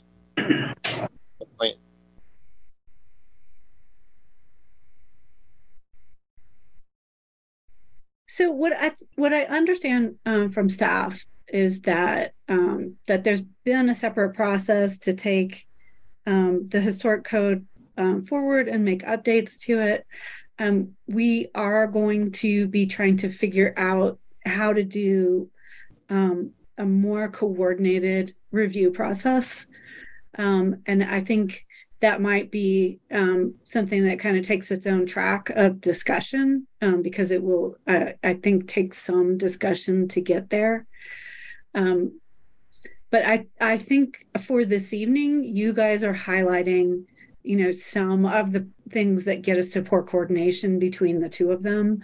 Um, so the conflicts, the processing, the timeline, um, the whether it's an individual structure or, or a district, um, all play into how um, we can get sideways over something that um, is coming in under both codes. So I think, um, and I think Kyle wants to add something. Yeah. I wanted to talk about the Oread um, design guidelines. Mhm. I didn't want to interrupt your Thank you. But uh, um, I'm the chairperson of the Oread Residents Association, and the Oread design guidelines really clarified and systematized a bunch of things that so that we don't have as many conflicts as we used to. And I haven't been before the HRC in seven or eight years, probably at this point. Um, and our it it's helped our neighborhood become somewhat denser slowly and uh, achieve a lot of the goals I think that uh, Plan 2040 is looking for. So it sounds like that might be part of our roadmap then. Understanding how you guys manage to bridge the two codes.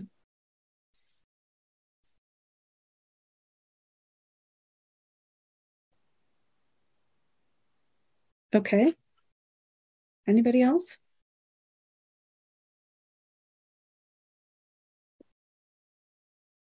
Okay, let's switch gears to process question.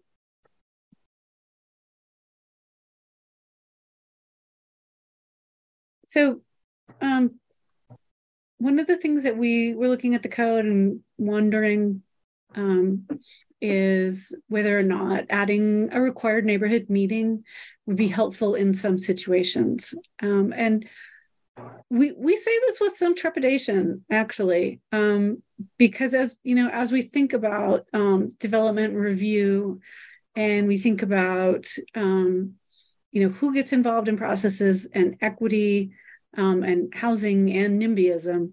Um, sometimes it's that neighborhood meeting that's the beginning of um, a project getting shut down. But um, there is a lot of value in listening to the neighborhood thinks about a project um, and getting that feedback before the project has really moved into the formal adoption process.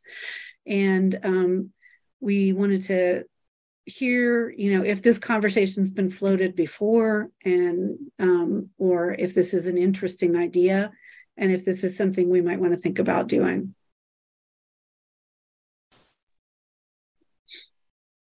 Well, actually, it had been floated before, at one point, back when I was on the planning commission. It had been floated before. Um, and it, it, also might remember, better than I, it, it, I forget, it, there was a lot of discussion about it. It ultimately did not happen, but, um, it was well, um, well thought through process, I guess, but it, it, I think it's something to consider. But Marcy, did you want to jump in there? I saw you. I just wanted to um, say that I think the wording, the more appropriate wording would be an invitation to a neighborhood meeting rather than a required neighborhood meeting. Okay. One thing I don't want to see is the developer being required to hold a meeting and no one show up. Mhm. So um, if we do move forward with this, is there a way to make it a requirement, just as there's notification that there's some opportunity to request um, a meeting? And I- think the other sort of difficult part about this is it may not be the whole neighborhood that has a reaction Mhm. to a particular Yeah. um, proposal. Um, and I know we discussed in the community one earlier um, just this week where um, the developer had concentrated on talking to the neighbors directly next door and never talked to the people across the street. So um, how to so I think it's an invitation, but but neighborhood is is maybe not the only term we should think about. Okay. It might be who the neighbors are that are um, noticed. Do we have a reasonable, um, you know, uh, 400 feet or 600 feet that we're looking at that notification? And then um, is there a process that if you get that letter, um, that there's been a request that you have a way to um, have more discussion before that planning commission meeting? Okay. Thank you. Now, we uh, regularly, predictably, um, planning commission will have people come to talk about an item and, and complain that it was, they, they just learned about it the day before or the weekend before. And, you know, I, I know that notifications have been sent and signs have been posted. So finding a way to help engage those that are interested, I think would be worth doing. Um, having said that, um, I would want to be thoughtful about, as Marcy had said, that, you know, the requirement for meeting that no one attends. I don't know that there's necessarily any value in that. Mhm. Um, um, we have heard from others in others in other communities where this where they do have a, a process that not to extend or to add cost to a development. I want to be thoughtful about that as well, but to have some predictable and loud opportunities for people to weigh in. That public process is important, and it can help us get to better projects. It can help ease fears. It can help answer questions. Um, there's a lot of benefit in that, but um, I'm not sure I, I know the exact answer to it other than to say I, I your, the question you asked Elizabeth is is it worth looking at doing this? I think the answer to that question is absolutely yes. Let's see if we can find our way to to a a method that helps engage people in a positive way, helps inform projects. So, so as somebody who does the neighborhood meetings, uh, I, I'm totally against it. Um, and, and I and, and I can see maybe some specific circumstances where maybe it could be, but first of all, I, I don't. We don't need any more requirements. I mean, the, the list of requirements that loaded up on a project is just uh, overwhelming as it is, uh, and, and there's a lot of them that need to go away, and we're going to get into that as we go through this process. And and so we don't need any more. The second one is, which is interesting, that is new, is we can hardly find a place to have them. Churches don't let us in anymore. School districts won't let us in the schools anymore. You know, so it's getting harder and harder to find some place that will at least let us get, you know, and have a place where we can get 20 or 30 people in there. Secondly, uh, if we do have a required neighborhood meeting, then those that show up to the neighborhood meeting, they're still going to show up at the at the planning commission and the city commission, and they're also going to sit, stand there and say, "I never heard of this before," even though we just talked to them ten days earlier at a neighborhood meeting, and that's just the nature of the beast. so they're very unsuccessful from alleviating any neighborhood fears. Now, having said all that, if the designer of a development wants to do a really, really good job, they'll engage the neighbors early, early on to try to find out. And that's and that's that's what we try to do. And we try to do them in smaller groups of people and find out what their main concerns are uh, and, and try to work around them. Um, doesn't make them go away. We, we still have all the same stuff show up uh, when that happens. And then the last point is um, it is a meeting between the today. Now we could change this. It is a meeting between the design consultant and the neighborhood. There's, there's no official record. There's no official action. There's, there's no documentation of what was said, what was promised, who on either side of it agreed to anything at all. And so, you know, uh, after the meeting's over with, all bets are off because you could be starting all over. And, and so, you know, it really carries no function other than, you know, if somebody wants to do a better job of designing, they would do something similar to that to learn how to design it better. But I see no end result benefit in benefiting the approval city process from having uh, required neighborhood meetings. Find myself thinking as you as you go through that, you know, someone who does design well, I think is the way you described it, is going to engage. So if there was a way to to formalize that which is already done in a great process and capture and make it part of the record so that when you show up in front of the planning commission, regardless what people might come and voice concerns about and say, look, we've done this, here's the feedback, here's either our answer to the concern or here's our mm-hmm. response, you know, what we've done differently. Mm-hmm. Wouldn't that be a benefit though, if that if that weighed yeah, and, and we, we, you know, it, since we haven't done a lot of projects in recent history, we haven't been able to practice it yeah. as well as we should. But yeah. I do know that in, in other communities where we do neighbor, we just did one in, in Leawood and we did a neighborhood meeting and uh, the neighborhood still hated it, but us being able to present exactly what the conversation was and have other people testify that that is in fact what did happen carried a lot of weight with the, the governing bodies. You're absolutely right. right. And, it would, right. Mm-hmm. And my, my experience of the planning commission, of course, this is back when we had a lot more projects going through, was we'd often get to a point where, you know, again, the, the, the neighbors and the developer never have spoken. And then they, in a meeting, a planning commission meeting, then we end up deferring it so they can meet and say, come back next month so you guys could meet. And then we have then we had to hear it twice, and we've lost the whole month. Yeah. Whereas if we could get it done early on, and that's exactly you know, what I was thinking. Yeah, I think someone told me that there was a some code somewhere. It was if there was a neighborhood meeting, the planning commission can't defer it. Interesting. Well, I think, hmm. yeah. you know, they give us some, you know, but give some incentive. But, but, you also know in a lot of instances, there is no appeasement yes. at all. Oh, absolutely. Well, perfect world, you everybody be happy. right. yes.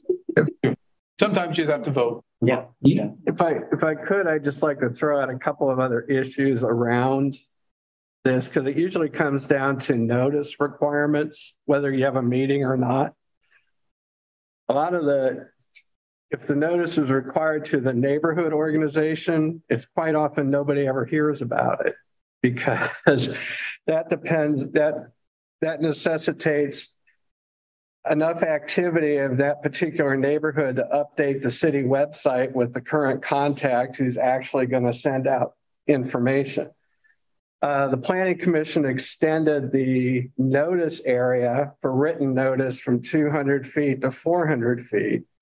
200 feet's the protest petition area, and it, it was double for written notice.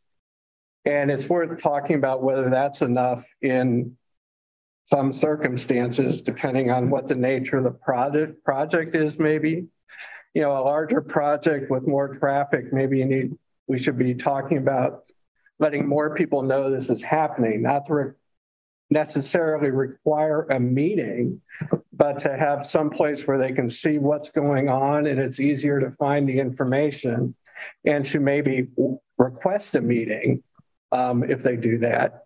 And maybe even with planning staff as part of it. But, and then you also have the issue of who are you sending notice to? Is it going to the addresses? Or is it giving going to the owner of the property? Because you get a list of who owns the property and that's not necessarily who's there because a majority of the residences in house in the in the city now are rental. So you know who's actually getting notice? And what what's what's the proper notice area for a particular type of project? And then is that just to get a link to a site where there's collected information where they can request a meeting? Or do we mandate a meeting? Because it is the problem.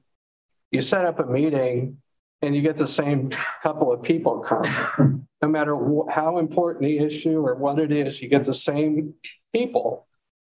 And um, I don't know what the benefit is because we, it was originally a requirement in the next almost final draft in the 2006 land development code that there necessitated a neighborhood meeting. Yes. And it came up and it, when the final draft came back after it was deferred by the city commission, that was removed and it turned into what we have now. Um, so That's I remember back. Yeah. there's a there's a history that this has been a, a, a give and take and a controversial issue for a long time. So it's well worth having a conversation on how to address some of the what the real issues are. It's not really the meeting. It's it's being able to know what's going on most of the time. And if there is a meeting, is there a, a standard or protocol for um, discussion Hmm. and and respect on both sides of the table? Or And their fears are. here, here. Um, I think, yeah, I agree with that. none. Rob, Rob, are you on? Is it Rob? I think in. Yes, I am. Don't, didn't, don't they have the, a provision where you, you have to send a report back, like of some sort? But go ahead, Rob.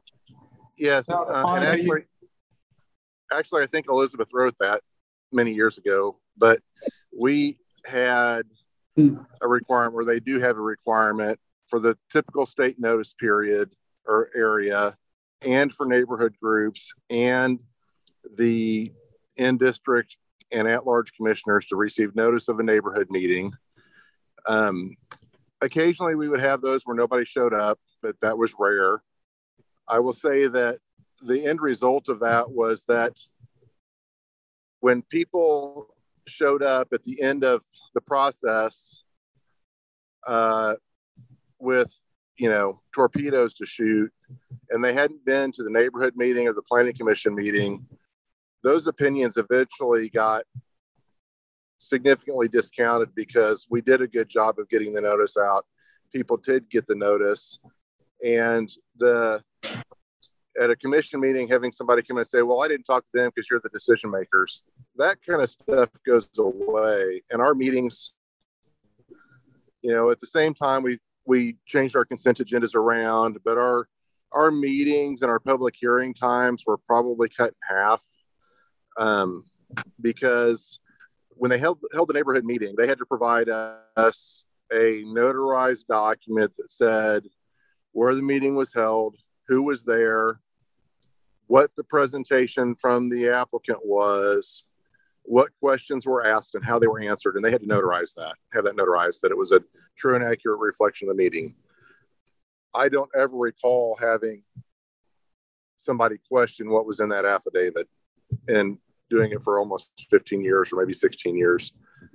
Um, and I would also say that so if the neighborhood neighbors came to the neighborhood meeting with 15 issues. And the developer was able to work out 10 of those issues. Then instead of having 15 people at the hearing you had five. And it's easy for the public bodies to tell if the developer really tried to solve the problems the neighborhood saw with the development or not and vote accordingly or to add a stipulation to, you know, get more towards what the neighborhood wanted. It's, you know, no zoning system is perfect, but that one works well. You know, it does cost a little more money up front because they got to send out the letters, they got to find a place, they got to hold the meeting. But on the backside, you save potentially months of, of time, especially given some of the things I've heard tonight on this call and from others involved in the development process. That's, Thanks, Rob. If that's, Um, I hope that's helpful. If it's not, Yeah. I'm sorry. Thank you. Monica, you had your hand raised? Hello, Yes. can you guys hear me? yes, Hi go there. ahead. Um, so I'm a resident. I can provide an opinion from a resident standpoint.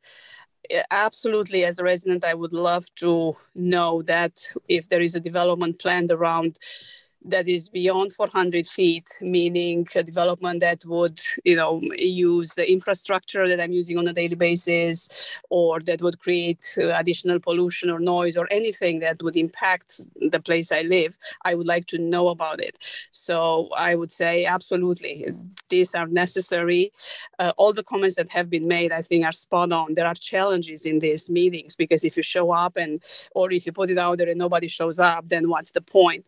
But one thing I found and I heard from people in this city is that by the time the community meeting is set up, the decisions have already been made.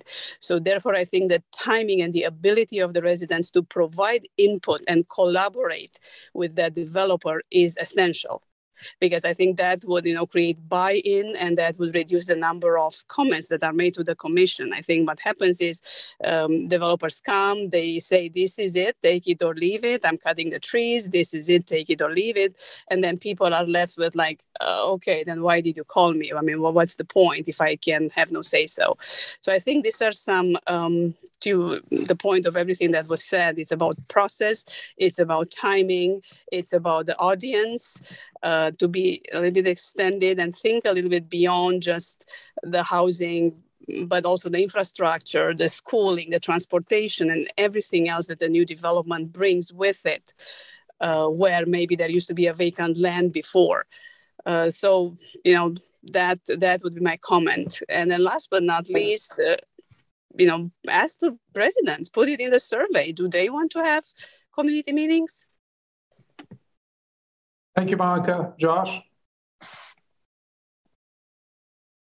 Uh, one thing that I have seen through many years living here in the city is that that there is really a, set, a very very big divide, uh, divide it's between with the develop developers planning and neighborhood associations and residents i do think there needs to be better uh, uh, communication done because that so uh, so often than not that communication breaks down so fast. And by the time residents or neighborhoods hear about a project it's already well into development and close to actually being started for construction.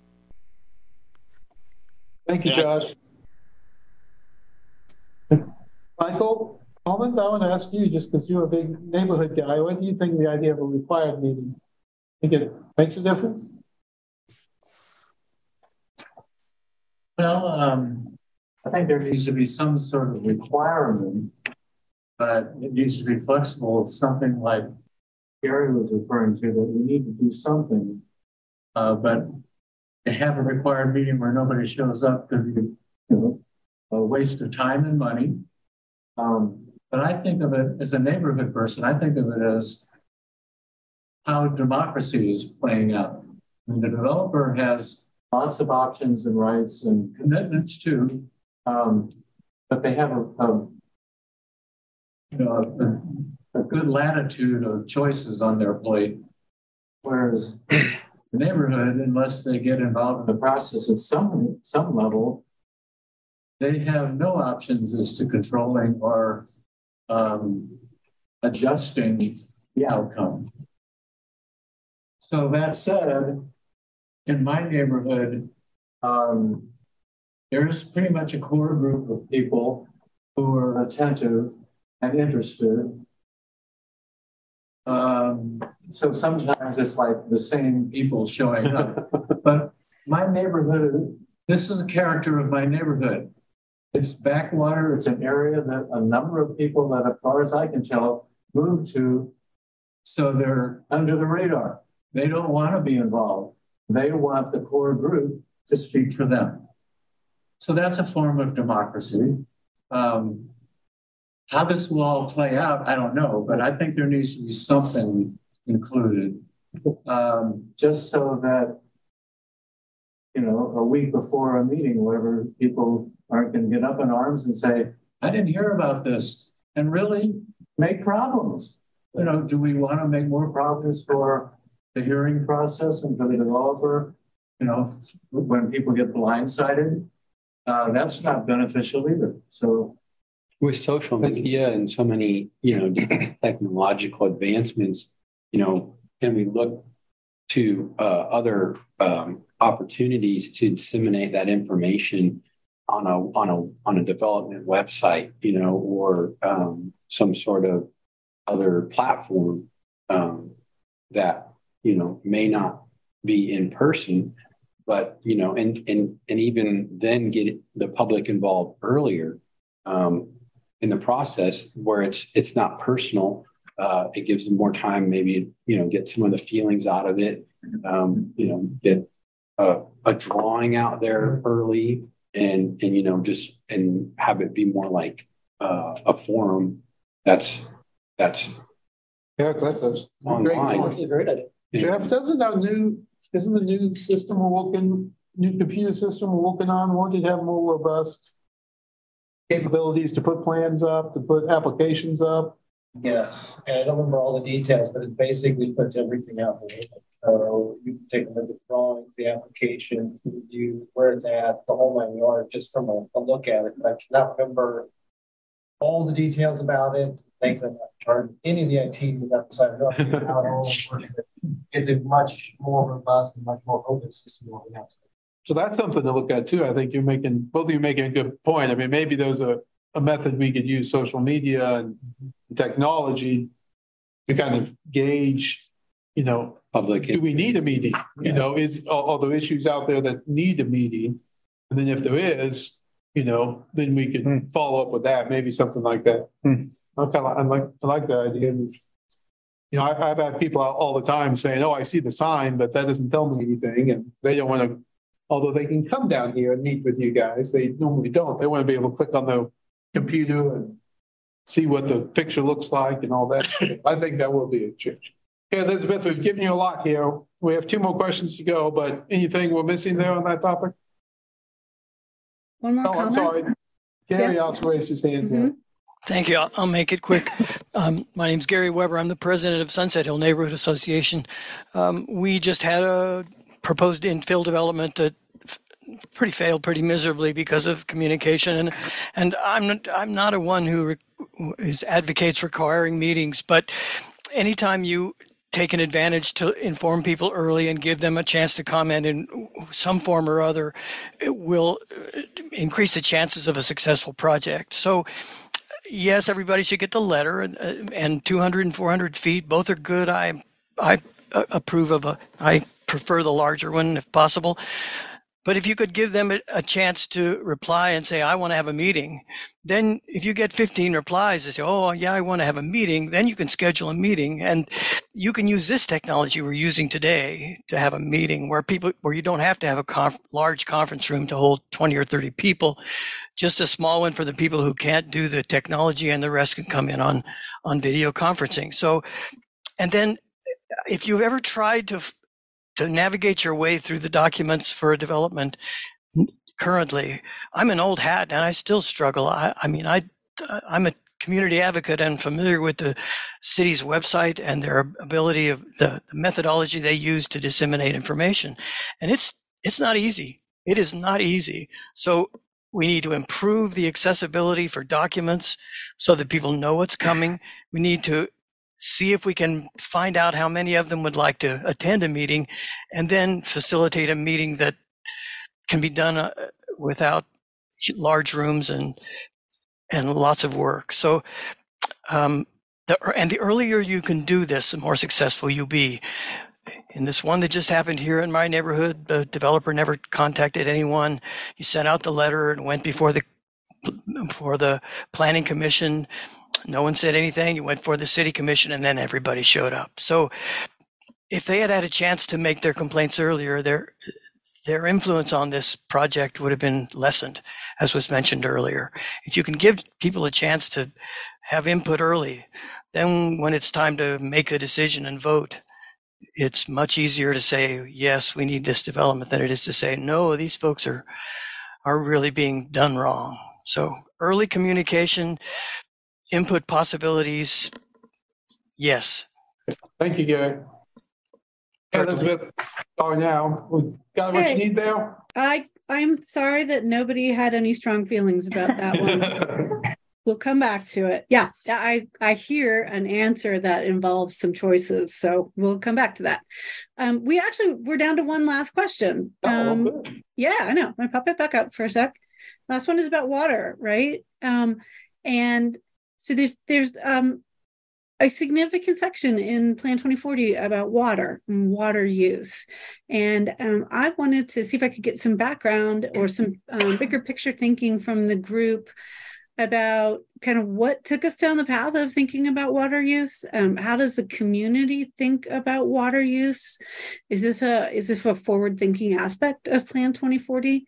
What is the what's the context around this water discussion, um, and how does that help us understand where we're going in the regulatory process? Um, I've got to admit, I'm not, I'm not not familiar with that part of Plan 2040. Jeff, do you remember this discussion around that section or any background of that? I mean, I think of stormwater and I know there's a lot there, but the water usage section, I don't remember very well. Uh, as caffeinated as I was earlier, so this may not all be aligned here, but I remember in twenty forty, there was a lot of discussion about water conservation and water utilization, trying to, to low impact, um, landscaping and, and those kind of things. I think that's, kind of the, one bit of it. I think there was another one about, um, water quality and stormwater runoff and how those can impact each other and also the effects that has on the storm sewer and also the sanitary sewer system, the way it goes. And I'm sure I'm leaving out a big chunk of that. I just can't recall off the top of my head. Elizabeth, you might have read that section more recently than us. Do you? Can you give us a little more background of what, I don't remember what section that is. Is that in the environmental? It's uh, chapter two in, in Plan 2040. Part of it is because Lawrence is almost totally dependent on surface water sources, the river and Clinton Lake. So those are highly susceptible to drought and agricultural contamination and upstream contamination by Topeka, uh, which has happened more than once when they their sewage treatment plant has been inundated and the sewage has gone into the river, which has actually required that the river intakes be shut down temporarily because it, our system wasn't set up remove that much, would put more pressure on Clinton Lake. And Clinton Lake is run by the Army Corps of Engineers. It has a siltation issue, which really hasn't been adequately addressed. We're running to the um, useful end of Clinton Lake unless there's some action taken. So there was a concern about just, and with climate change and the predictions, we're in drought conditions here, not as bad as other parts of the state, but it's a persistent drought. So encouraging um, more efficient landscaping and trying to get away from the idea of bright green lawns in the middle of brown, uh, those types of things. That all that was all part of the background, and I'm sure you've seen that in other parts of the country. But the the very basic is our sources. We don't use groundwater as our city source. So what I hear is like limited water availability over a 20 year period and then consideration of irrigation systems for residential yards. And, Things like that. Yeah. You know, how do you take those into account? It's just that really does have that discussion built into a development. I mean, no one was talking about actual regulations or prescriptions yet. It was, we need to be taking this into account because of what we perceive is coming over the next 30 years as the climate shifts. And, and we're talking about artificial uh, turf, right? Don't we have a regulation against artificial? we on, can talk Bill. about it. Marcy, go ahead. Bring us before Phil gets us down the road. so I was I was just going to add that um, there is a considerable amount of energy, particularly electricity use, um, for the treatment and delivery of water. So this also fits into the sustainability issue. We have one community in Kansas, Hays, that really has been a model for um, paying attention to what's the right way to use water. Um, I think they there's something like I'll get the average you know 83 gallons a month, and I'll have to figure out if that's a month or or whatever. But I um, can send, or if you want to look into what Hays, Kansas is Mm-hmm. doing, um, I don't know if any of this is part of their land use. Um, but if it is, that's a place we could get some ideas. Absolutely. That's all really helpful. Thank you guys. Anybody else? Anything that we missed in there? That's that I, we're on the road now. I know where we're going with this. All right. Does not look like we have other comments on that. Pretty straightforward. So let's see. Let's take us back to the last few slides. That's okay with everybody? We're we just got a couple more here. Maybe. Okay, next steps. Um, so we're gonna um, build in what you've shared with us this evening. Um, we have more to add from the code, the current code, in terms of adding detail and providing examples. Um, I noticed a lot of our discussion tonight. We circled back to this happened here and this happened there. And that's all incredibly useful in helping people understand um, and frame the issues that we're talking about. So um, we're going to go back in and do that, finish out the draft, um, review it again with staff to make sure that we've hit the right note on everything. And then um, we plan on releasing a copy to everyone on the steering committee and also posting it on the project website um, in early January. That would not be like January 2nd, early January. We're probably talking like um, somewhere in the first full week. We do want to make sure that you have some time to read the whole thing before our steering committee on the 26th. Um, we usually try to make sure that you've got a couple weeks or a little bit longer, depending on how long the document is. Um, and that was one of the reasons we wanted to do a preview tonight, just so you know what you're diving into when you get it. Um, so I think we're looking at Thursday, January 26th for our next meeting, and um, the our consultant team will be back out in Lawrence. Yay! Um, so we'll be in the room with you during the meeting, and then we will blend that with some public outreach um, opportunities from before and after that meeting, and um, updating some information on the website too.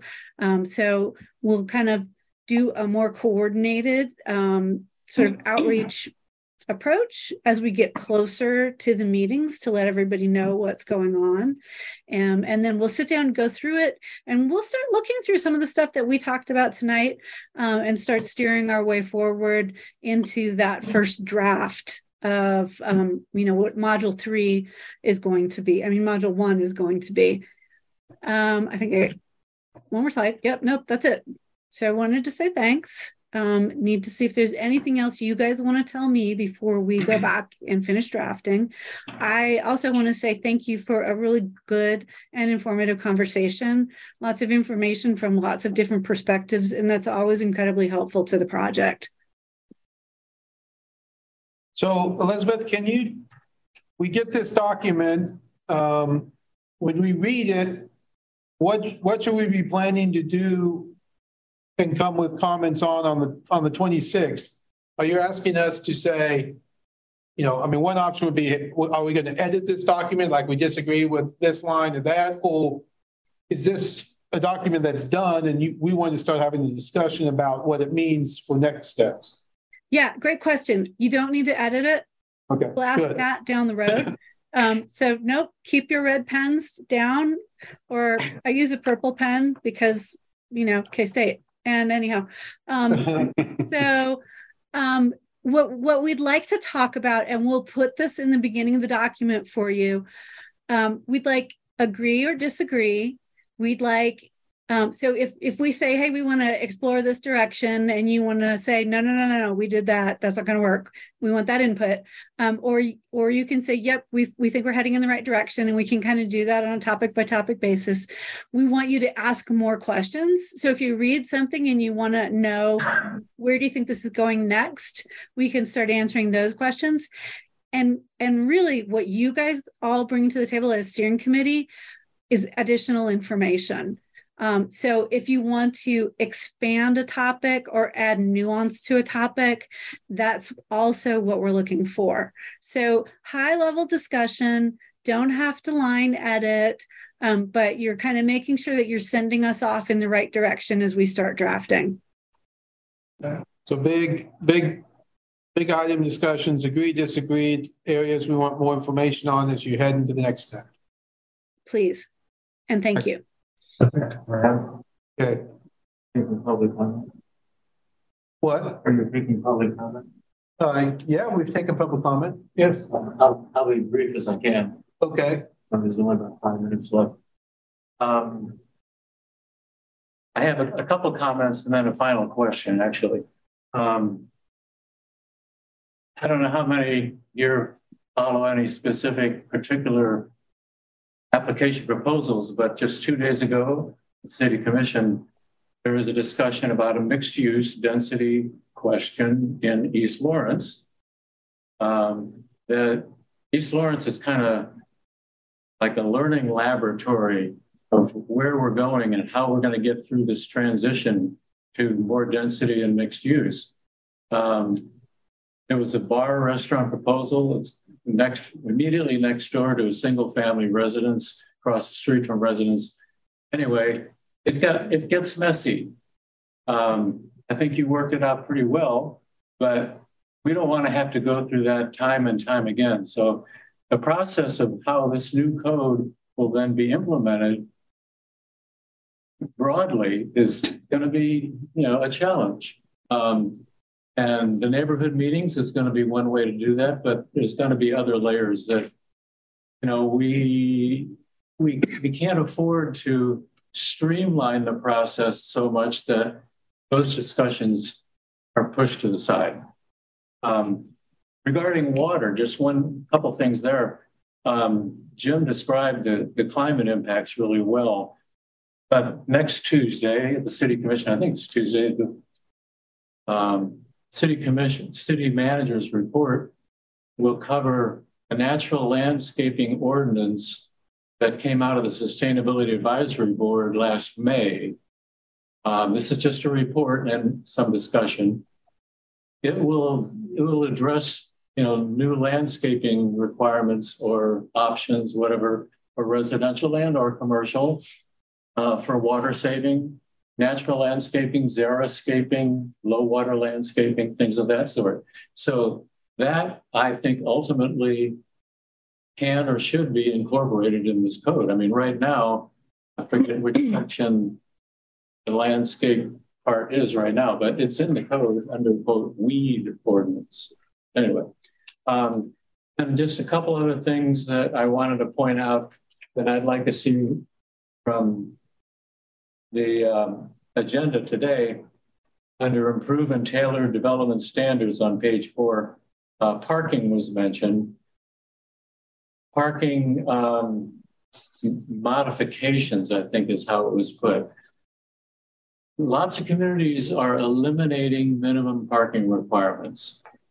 Um, parking, there's like eight parking spaces per resident in every city. You're like, how many parking spaces does a person need? Now, this can't be everywhere. Like addressing parking in Oread is going to be different than addressing it for a new shopping center. But eliminating some of those parking requirements in some areas for some developments needs to be considered. Outdoor lighting, night dark sky provisions for outdoor lighting, which is also on the planning department works plan right now, but it's in limbo, but it will be ultimately incorporated at some level. And bikeways. Um, the agenda mentioned Article 11, general requirements for sidewalks. bikeways need to be in there as well as in Article 8, which is the subdivision regulations. Sustainability Action Network is providing proposals for a number of these different things, which you, at some point, I assume, we'll see. Uh, we submitted it, and I'm not sure where it's gone to yet, but you know, those are the kind of things we're looking forward to. So my final question, code assessment approach. Code assessment will not be revised following community input. Instead, detailed drafting approaches and responses to community-based suggestions will be incorporated in the drafting process. I'd like Elizabeth to, Elizabeth? Yeah, to kind of explain exactly what that means. I'm, I want to know what my input might amount to it. Thank you. Go ahead, Elizabeth. And yeah, thank you. Yeah, so we we gather the comment um, comments from um, whatever sources they come from, and um, add them to the end of the report. So we collect the information. The reason we don't back up and rewrite the report is because then going forward into the drafting, we will look at um, sort of the where we were in the code assessment and we add on the input that we got from the community um, so it just becomes a piece of it we find that if we back up and rewrite the code assessment until we have um, you know added everything in there, people get antsy to get to the code drafting. Um, so we we do a, a, collection of the comments, um, and then we move into the drafting, and then we make sure that the drafting reflects what we're hearing in the comments and what we saw in the code assessment. So we kind of try to um, meld those together as we move forward, and not spend more time in the assessment um, where we lose people's interest for the most part. So that's why we do that that way. the The input is meaningful. Because if I understand it right, the code assessment might say, for example, we need stronger code language on water usage. Well, then the code drafting is when we get to what that looks like. So most of your recommendations that I've seen are code language. We need these things in the code. And that's where we'll be seeing those, I think, as we get into those three or four drafts of the code. When, when you at some point said, you know, when you provide a community organization, a neighborhood group, or whatever, to do a presentation here, and supposedly you're going to allow us to do that at some point. Will that input then somehow be incorporated? Well, it, it will be considered in the code draft. Considered. Considered in the code draft. So, okay. So draft one comes out and it says, you know, um, whatever you can't have grass in it. And then someone else might say, well, no, we need that code language to be more allowable. And so we go through several language you know, areas of that. Yes. Yeah, that's what that's what it is. Yes. Yeah, thank you. Greg, okay. Could you just quickly run through just so everybody knows?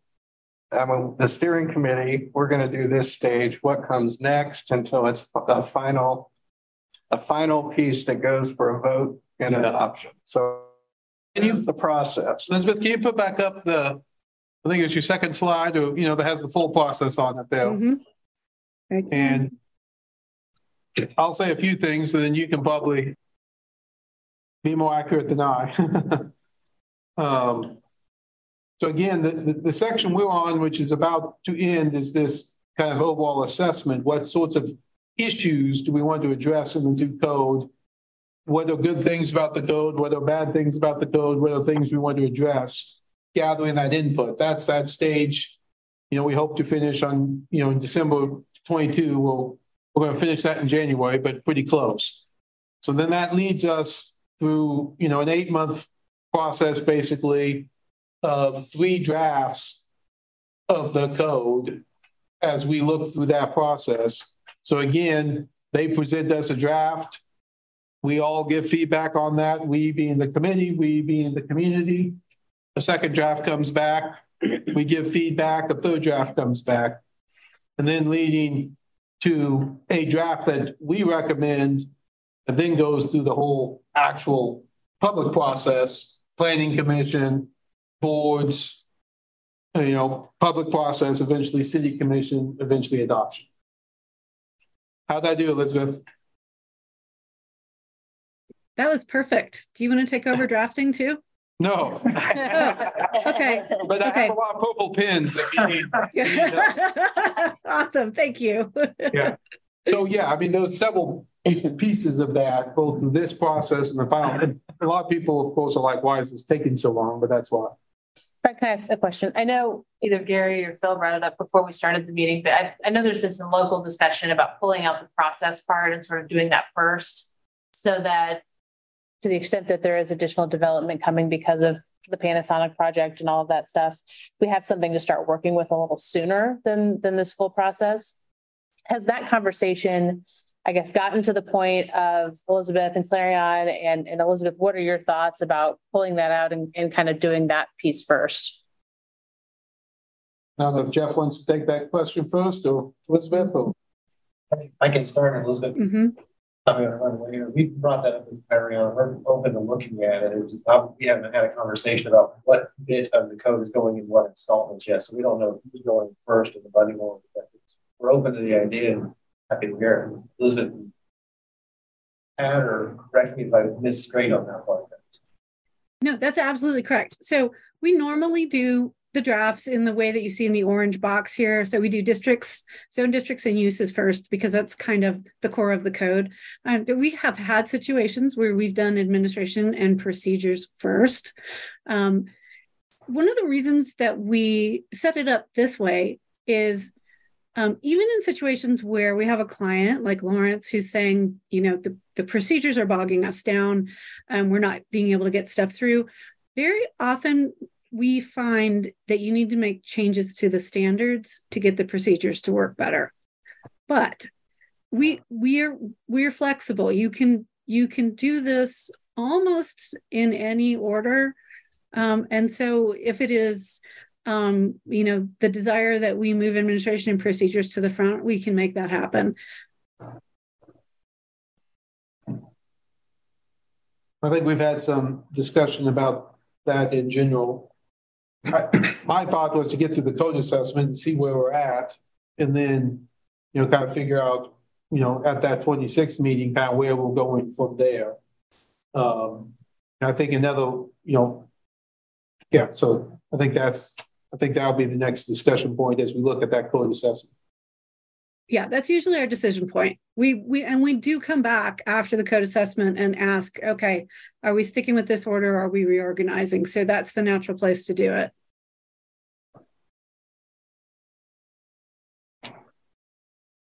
Okay, other questions? If not, I'm a little bit over time, but thank you. Get ready for early January for 60, 60 pages and uh, have fun. And then we will meet back here on January 26th. Yeah. Oh, I'm sorry, Josh. Uh, will this information uh, be also be uh, sent out to the neighborhood associations that are present tonight with the contact information? Their with that contact information The information from today? uh, from uh, from ongo- uh, uh, from today, uh, what was given. You guys have been reading, so Yeah, that that'll- associations can be kind of a little bit more well informed. It'll certainly be, it'll certainly be available on the, on the, on the, on the Development Code website, which anyone can go and sign up and get emails. I get an email of every time it comes out. So hopefully the neighborhood groups have signed up for it.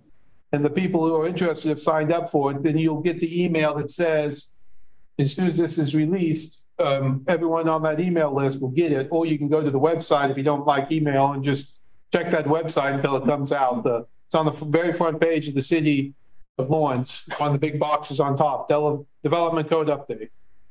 So yes, it'll all be out there for anyone to see. Thank you. Okay, thank you, Mayor Fin- uh, Finkeldei. Okay, thank you all. Commissioner. We'll see you soon. Thanks, everybody. Happy holidays. See you in January. Thanks, Elizabeth. Thank you.